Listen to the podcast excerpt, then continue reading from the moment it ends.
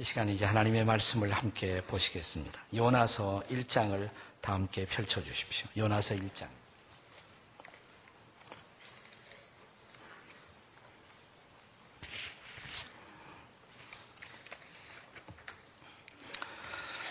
요나서 1장의 12절 말씀만 한 구절을 우리 같이 읽도록 하겠습니다. 요나서 1장 12절 말씀을 아, 우리가 함께 한 목소리로 1장 12절 말씀만 같이 읽도록 하겠습니다. 1장 12절입니다. 12절 다 같이 읽겠습니다. 시작. 그가 대답하되 나를 들어 바다에 던지라. 그리하면 바다가 너희를 위하여 잔잔하리라. 너희가 이 큰 폭풍을 만난 것이 나 때문인 줄을 내가 아노라 하니라. 아멘. 여러분 어린 시절 술래잡기의 추억을 기억하시죠? 꼭꼭 숨어라 머리카락 보일라. 저도 한 적이 있거든요. 네. 에, 그 친구들이 우리를 찾지 못할 때 어떤 느낄 수 있었던 쾌감을 여러분 아마 지금도 기억하실 것입니다. 근데 흥미로운 것은 내 친구들이 오랫동안 나를 찾지 못하면 마음속에 은근히 나를 빨리 찾아주었으면 하는 그런 마음이 또 생기지 않습니까? 저는 죄책감에 시달리는 사람들의 심리가 매우 비슷한 상태가 아닐까라는 생각을 합니다. 우리의 마음이 죄책감의 지배를 받을 때 어떤 경우에는 차라리 내가 누군가가 내 이런 상황에서 또 삶의 자리에서 내가 도피하고 있는 내 모습을 차라리 사람들이 어, 붙들어 주었으면 하는 그런 마음을 가질 때가 있습니다. 이따금씩 신문지상이나 텔레비전에 사회적인 범법자들이 붙들렸을 때 오히려 저 잘 붙들렸습니다. 어떤 그런 해방감을 고백하는 사람들을 종종 볼 수가 있습니다. 저는 세상에 두 가지 종류의 죄인밖에 없다고 생각해요. 들킨 죄인과 들키지 않은 죄인. 두 가지 종류의 죄인밖에 없습니다. 우리 모두 우리의 마음속에 어떤 죄와 그리고 길트의 죄책감의 지배를 받는 인생의 길을 살아갈 수밖에 없는 인생들입니다.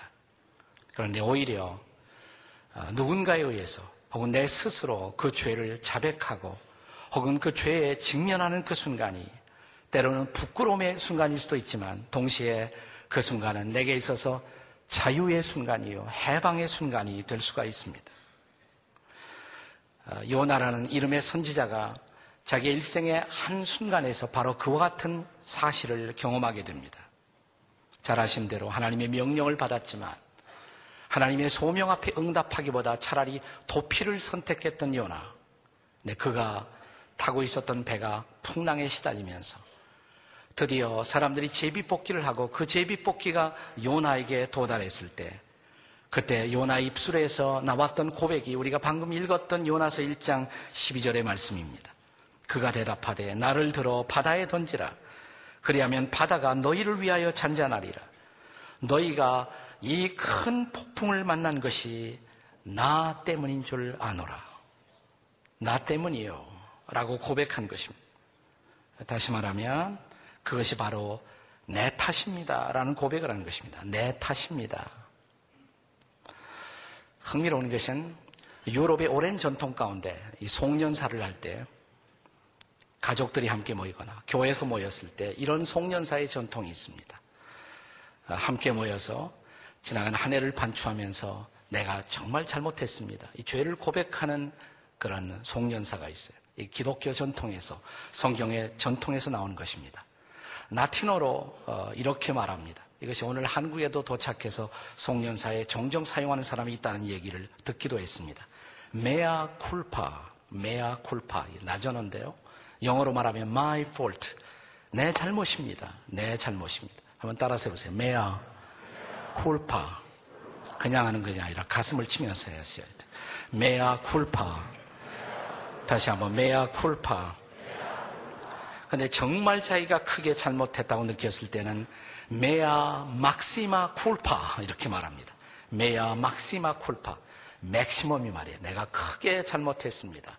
한번 다 같이 mea maxima culpa 한번 해보겠어요. 시작. Mea maxima culpa. 만약 이런 성경적 전통이 우리 가정 예배 속에 회복되어서 한 해를 우리가 그렇게 마무리할 수 있다면 지나간 한 해 동안 내가 이렇게 살아온 것이 바로 당신 때문이라고 남편은 아내를 탓하고 아내는 남편을 탓하고 부모는 자식을 탓하고 자식은 부모를 탓하고 지도자는 국민을 탓하고 국민은 지도자를 탓하고 내 만약 우리 모두 자신의 허물이나 죄를 직면하고 이렇게 고백할 수 있다면 요나처럼 나 때문입니다. 메아 쿨파 내 잘못입니다. 바로 내, 내 때문입니다. 이렇게 고백할 수 있다면 어떤 일이 벌어질까요? 오랫동안 심리학자들은 대부분 죄책이라는 것은 인간에게 해로운 것으로 생각을 해왔습니다. 최근에 와서 이런 심리학자들의 생각도 매우 달라지기 시작했습니다. 그래서 오늘 많은 심리학자들은 죄책 가운데 두 가지 유형의 죄책이 있다. 하나는 거짓된 죄책, 하나는 참된 죄책. True guilt와 false guilt가 있다. 이 거짓된 이 죄책이라는 것은 우리에게 해로운 것이지만 진정한 죄책, 있어야 할 것을 향해서 내가 후회하고 반성하는 죄책은 오히려 우리에게 참으로 유익한 것이다 라고 긍정하기 시작했습니다. 폴 투르니에라는 기독교 심리학자는 이런 말을 했습니다. 사람이 마땅히 죄책감을 느껴야 하는 상황에서 죄책감을 느끼는 것은 필요한 일이고 중요한 일이다.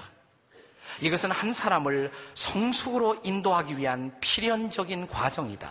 이런 말을 했습니다. 사실 성경에 의하면 우리가 죄책감을 느껴야 할 때 느끼지 못한다면 이것이 바로 병든 사람의 모습입니다.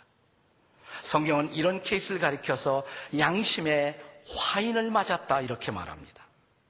여러분, 우리는 성령의 역사를 자주 말합니다.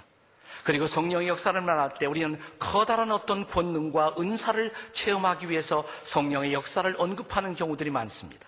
하지만 성령 역사의 가장 중요한 사역이 뭔 줄 압니까? 죄를 깨우치는 것입니다. 보혜사 성령이 오시면 우리의 죄를 깨닫게 할 것이다라고 말씀했습니다. 죄를 깨우치는 그 순간이 바로 회개의 순간이고 그것이 변화의 순간이고 그것이 바로 성숙의 순간인 것입니다. 그래서 죄의 고백은 매우 필요하고 매우 중요한 것입니다.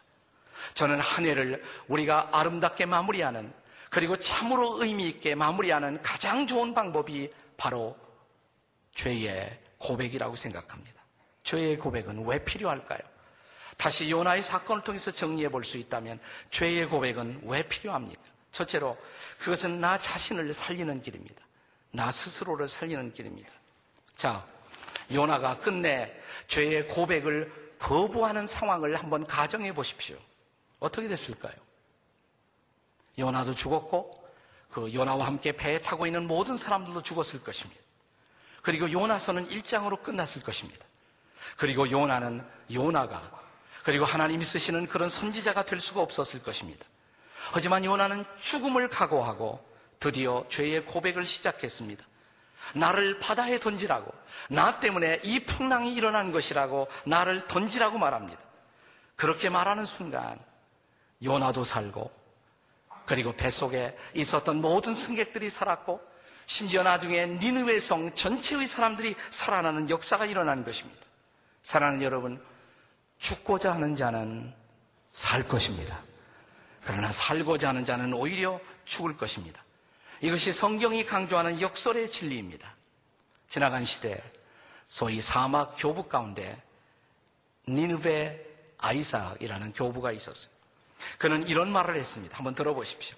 자기의 죄를 아는 자는 죽은 자를 일으키는 자보다 더 위대하다.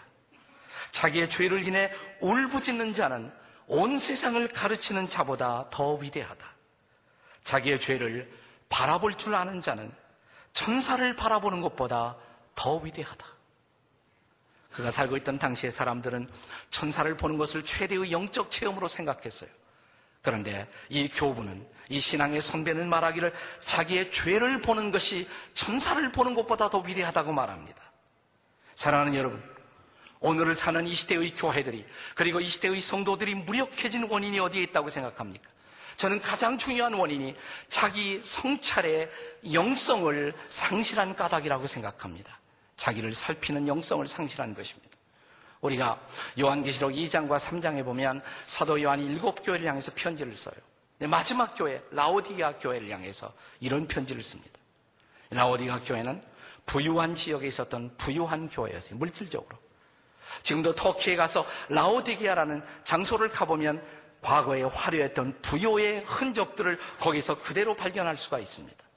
그런데 주님은 사도 요한을 통해서 라오디기아 성도들에게 이런 메시지를 보냅니다. 계시록 3장 17절에 보시면 너희가 나는 부자라고 그리고 나는 부요하여 부족한 것이 없다고 이렇게 말하고 있지만 하나님이 내가 볼 때는 내 곤고한 것 그리고 내 가련한 것, 내 가난한 것, 그리고 내 눈먼 것, 그리고 내 벌거벗은 것을 너는 스스로 알지 못한다.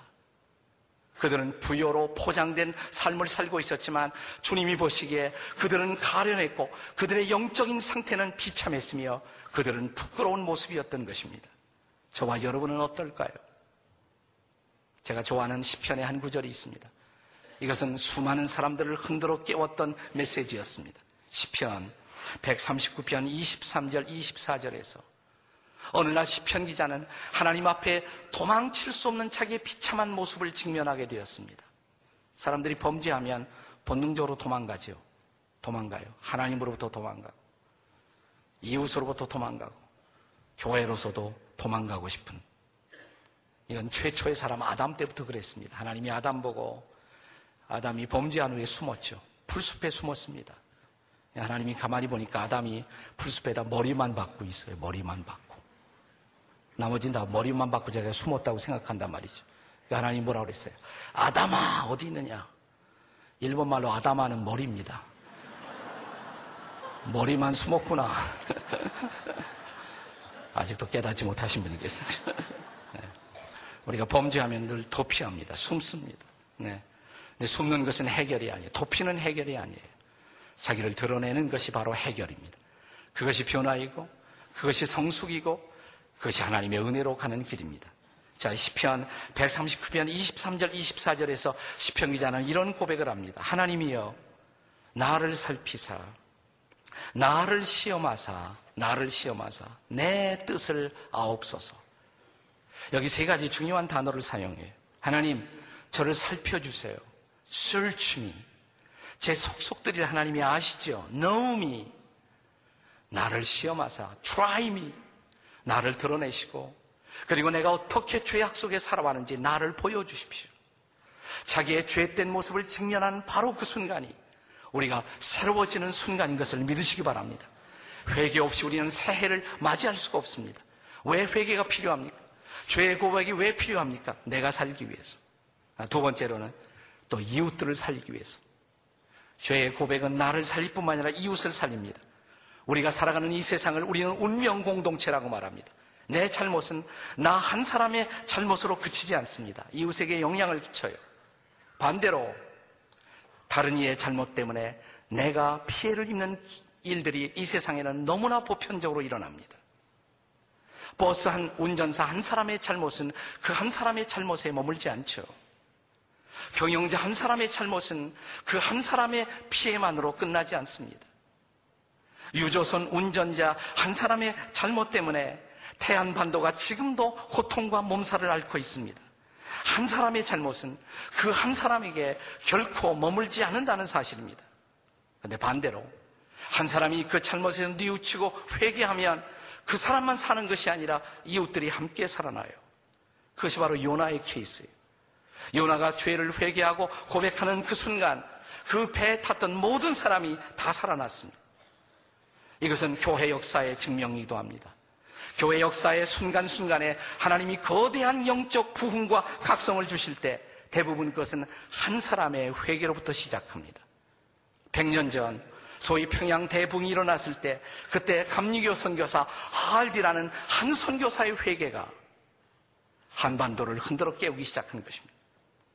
평양 장대연교회 길선주 장로님 한 분의 회개가 그 도시를 흔들어 깨우기 시작했습니다. 나 한 사람의 회개는 나를 살릴 뿐만 아니라 내 가정을 살리는 것을 믿으시기 바랍니다. 그것이 우리 사회를 살리고 우리 민족을 살릴 수가 있습니다. 뿐만 아니라 죄의 고백은 나를 살리고 이웃을 살릴 뿐만 아니라 내 이웃을 구원합니다. 내 이웃을 구원의 길로 인도합니다. 자, 오늘 요나서 1장에서 16절의 말씀을 한번 같이 읽어보도록 하겠습니다. 1장 16절입니다. 다 같이 읽겠습니다. 시작. 그 사람들이 여호와를 크게 두려워하여 여호와께 제물을 드리고 소원을 하였더라. 배에 탔던 사람들, 사공들, 그들이 여호와를 크게 두려워했다고, 여호와께 제물을 드렸다고, 그리고 여호와께 소원을 했다고. 근데 우리는 그들이 어떤 사람이었는지를 주목해 볼 필요가 있습니다. 이 사건이 일어나기 방금 전까지 그들은 어떤 사람들이었습니까?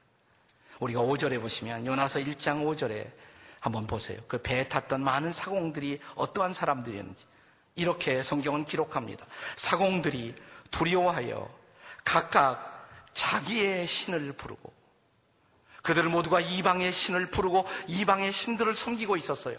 이방 종교에 속한 사람들이었어요. 그런데 보세요. 이 피오나를. 그들은 한순간 여호와를 두려워하기 시작합니다.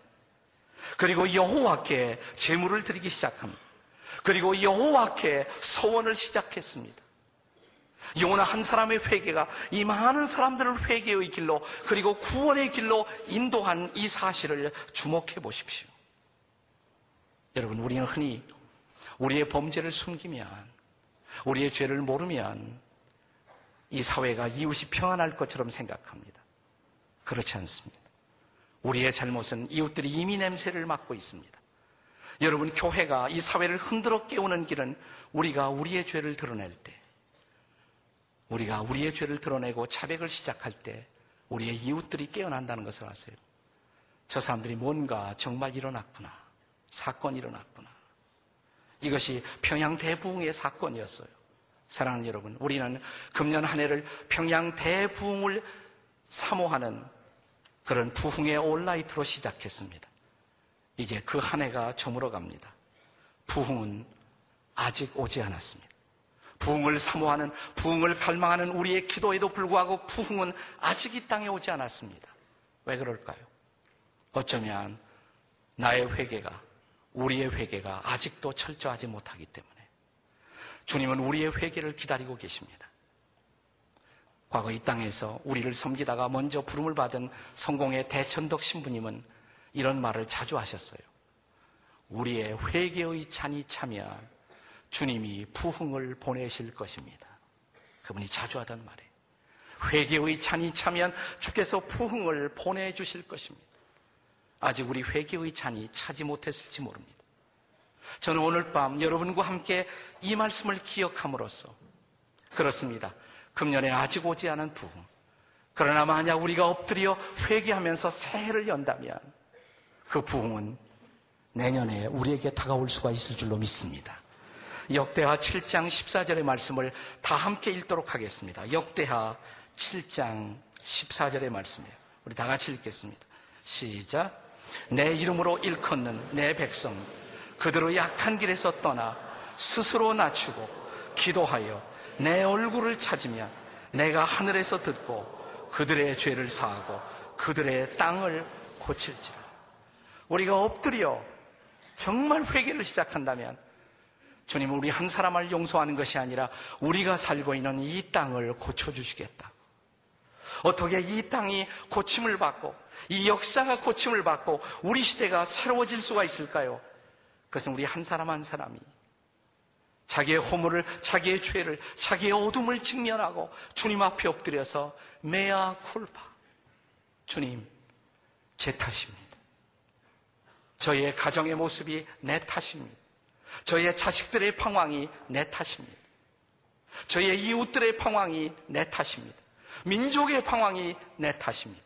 우리가 주 앞에 엎드려 참으로 회개를 시작한다면 사랑하는 여러분, 부흥은 머지 않았다는 사실을 믿으시기 바랍니다. 우리 다 같이 기도하시겠습니다. 우리 함께 기도할 때 우리 두 손 높이 들고 우리 옛날의 신앙의 선배들이 저는 그런 습관을 사실은 별로 형식적으로 하는 것을 좋아하지 않지만 오늘 밤은 좀 해보고 싶어요. 우리 주님 주여 이렇게 한번 크게 부르짖고 그리고 정말 우리 한번 용서해 달라고 나 한번 용서해 달라고 그리고 새 마음으로 새해를 맞이하고 싶다고 우리 주여 세 번 우리 부르짖고 잠시 회개의 기도를 함께 드리도록 하겠습니다. 다 같이 시작. 주여 주여 주여 자비로우신 아버지 하나님 이 시간 우리가 우리의 마음의 문을 열고 주님 앞에 기도합니다. 오 아버지 하나님 성령으로 우리의 마음을 이 시간 감춰주시고 주님 우리의 기도를 받으시며 주님 우리의 영혼을 이 시간 불쌍히 여기시고 우리 가운데 회개의 영을 부어주시옵소서. 오 아버지 하나님 이 시간 우리를 용서해 주시옵소서. 다시 한번 우리를 새롭게 하시고 주님 회개의 영으로 새로운 한 해를 맞이할 수 있도록 도와주시옵소서. 우리를 불쌍히 여겨 주시옵소서. 오 아버지 하나님 우리를 불쌍히 여겨 주시옵소서 오 주님 저를 불쌍히 여겨 주시옵소서.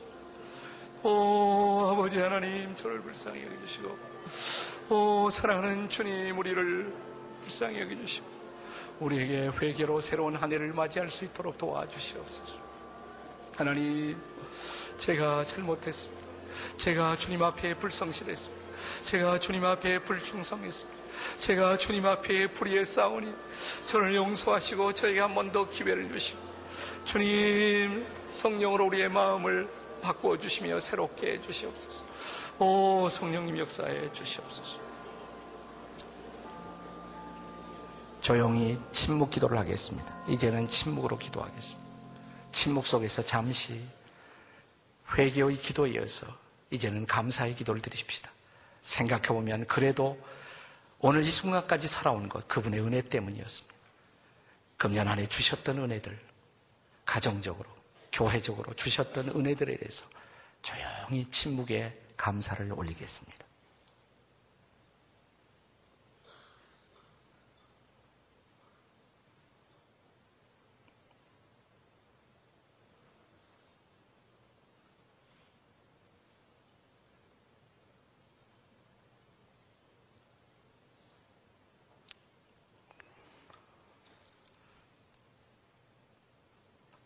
조용한 우리의 감사를 기도 가운데 마무리하며 지나간 한해 동안 우리 교회 속에 주셨던 아름다운 일들을 어, 다시 돌아보는 영상으로 돌아보는 시간을 갖겠습니다.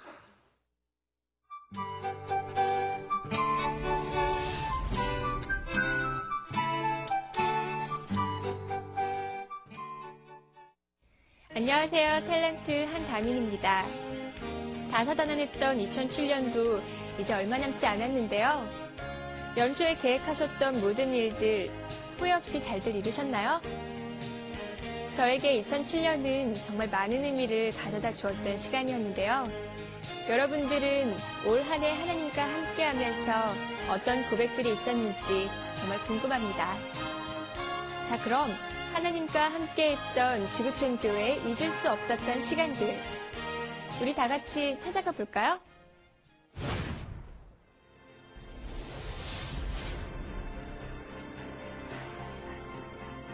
2007년 새해 이 땅에 다시 한번 평양 대부흥을 기대하며 우리는 온 밤을 예배로 하나님께 온전히 드렸습니다. 일부 참회 예배를 시작으로 송년 예배, 비전 예배, 부흥 예배, 축복 예배, 마지막으로 신년 예배를 드림으로써 새롭게 시작하는 우리의 마음에 100년 전 그 부흥을 꿈꾸게 하셨습니다.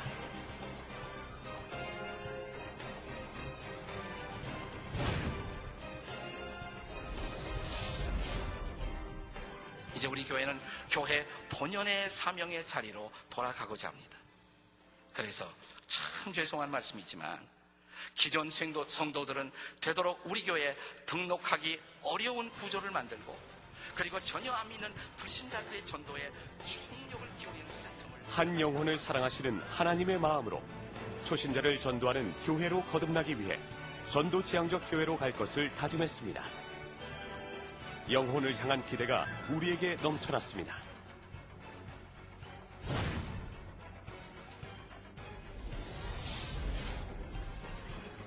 전 인구의 3%만이 기독교인 미제 땅 대만. 그곳에 지구촌 기도의 일꾼들이 기도의 불씨를 전하려 그 땅을 밟았습니다.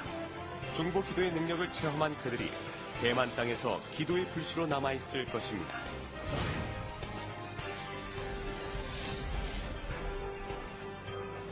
그리스도의 복음을 전하며 세계 각지에서 사역하던 지구촌 선교사들이 한자리에 모였습니다.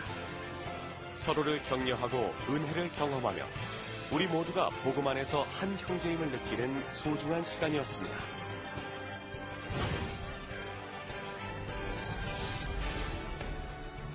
목장교회의 비전을 나누며 진행되었던 제4회 셀 컨퍼런스. 좀 더 발전적인 셀의 모델을 찾기 위한 노력과 관심들.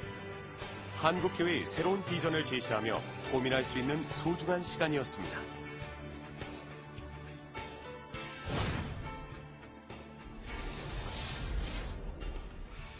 그리스도의 꿈, 복음이 땅끝까지 전해지는 그 꿈을 향해 우리는 힘찬 발걸음을 옮겼습니다.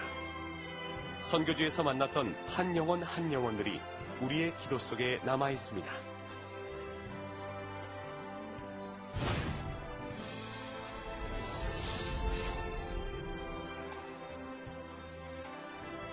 그리스도의 흔적들, 성경을 통해서만 보았던 그곳을 통해 우리는 만지고 느꼈습니다. 그리고 여전히 그리스도가 우리 안에 함께 계심을 보았습니다.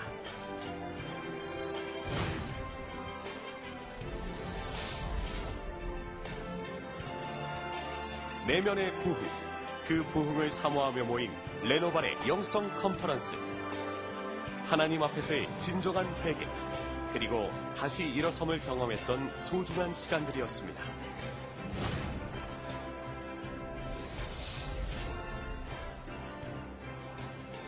사랑을 전하는 순간, 우리는 복음의 심장을 가지고 이웃에게 사랑을 전했습니다.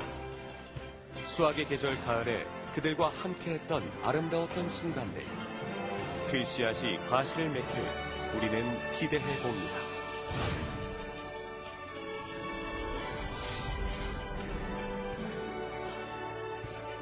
진정한 감사를 사모하던 순간, 감사하며 비전을 품고 그분 앞에서 진정한 헌신을 드리길 원했던 시간들, 새벽을 깨우며 드렸던 그 시간들을 통해 그분의 꿈을 함께 보았습니다.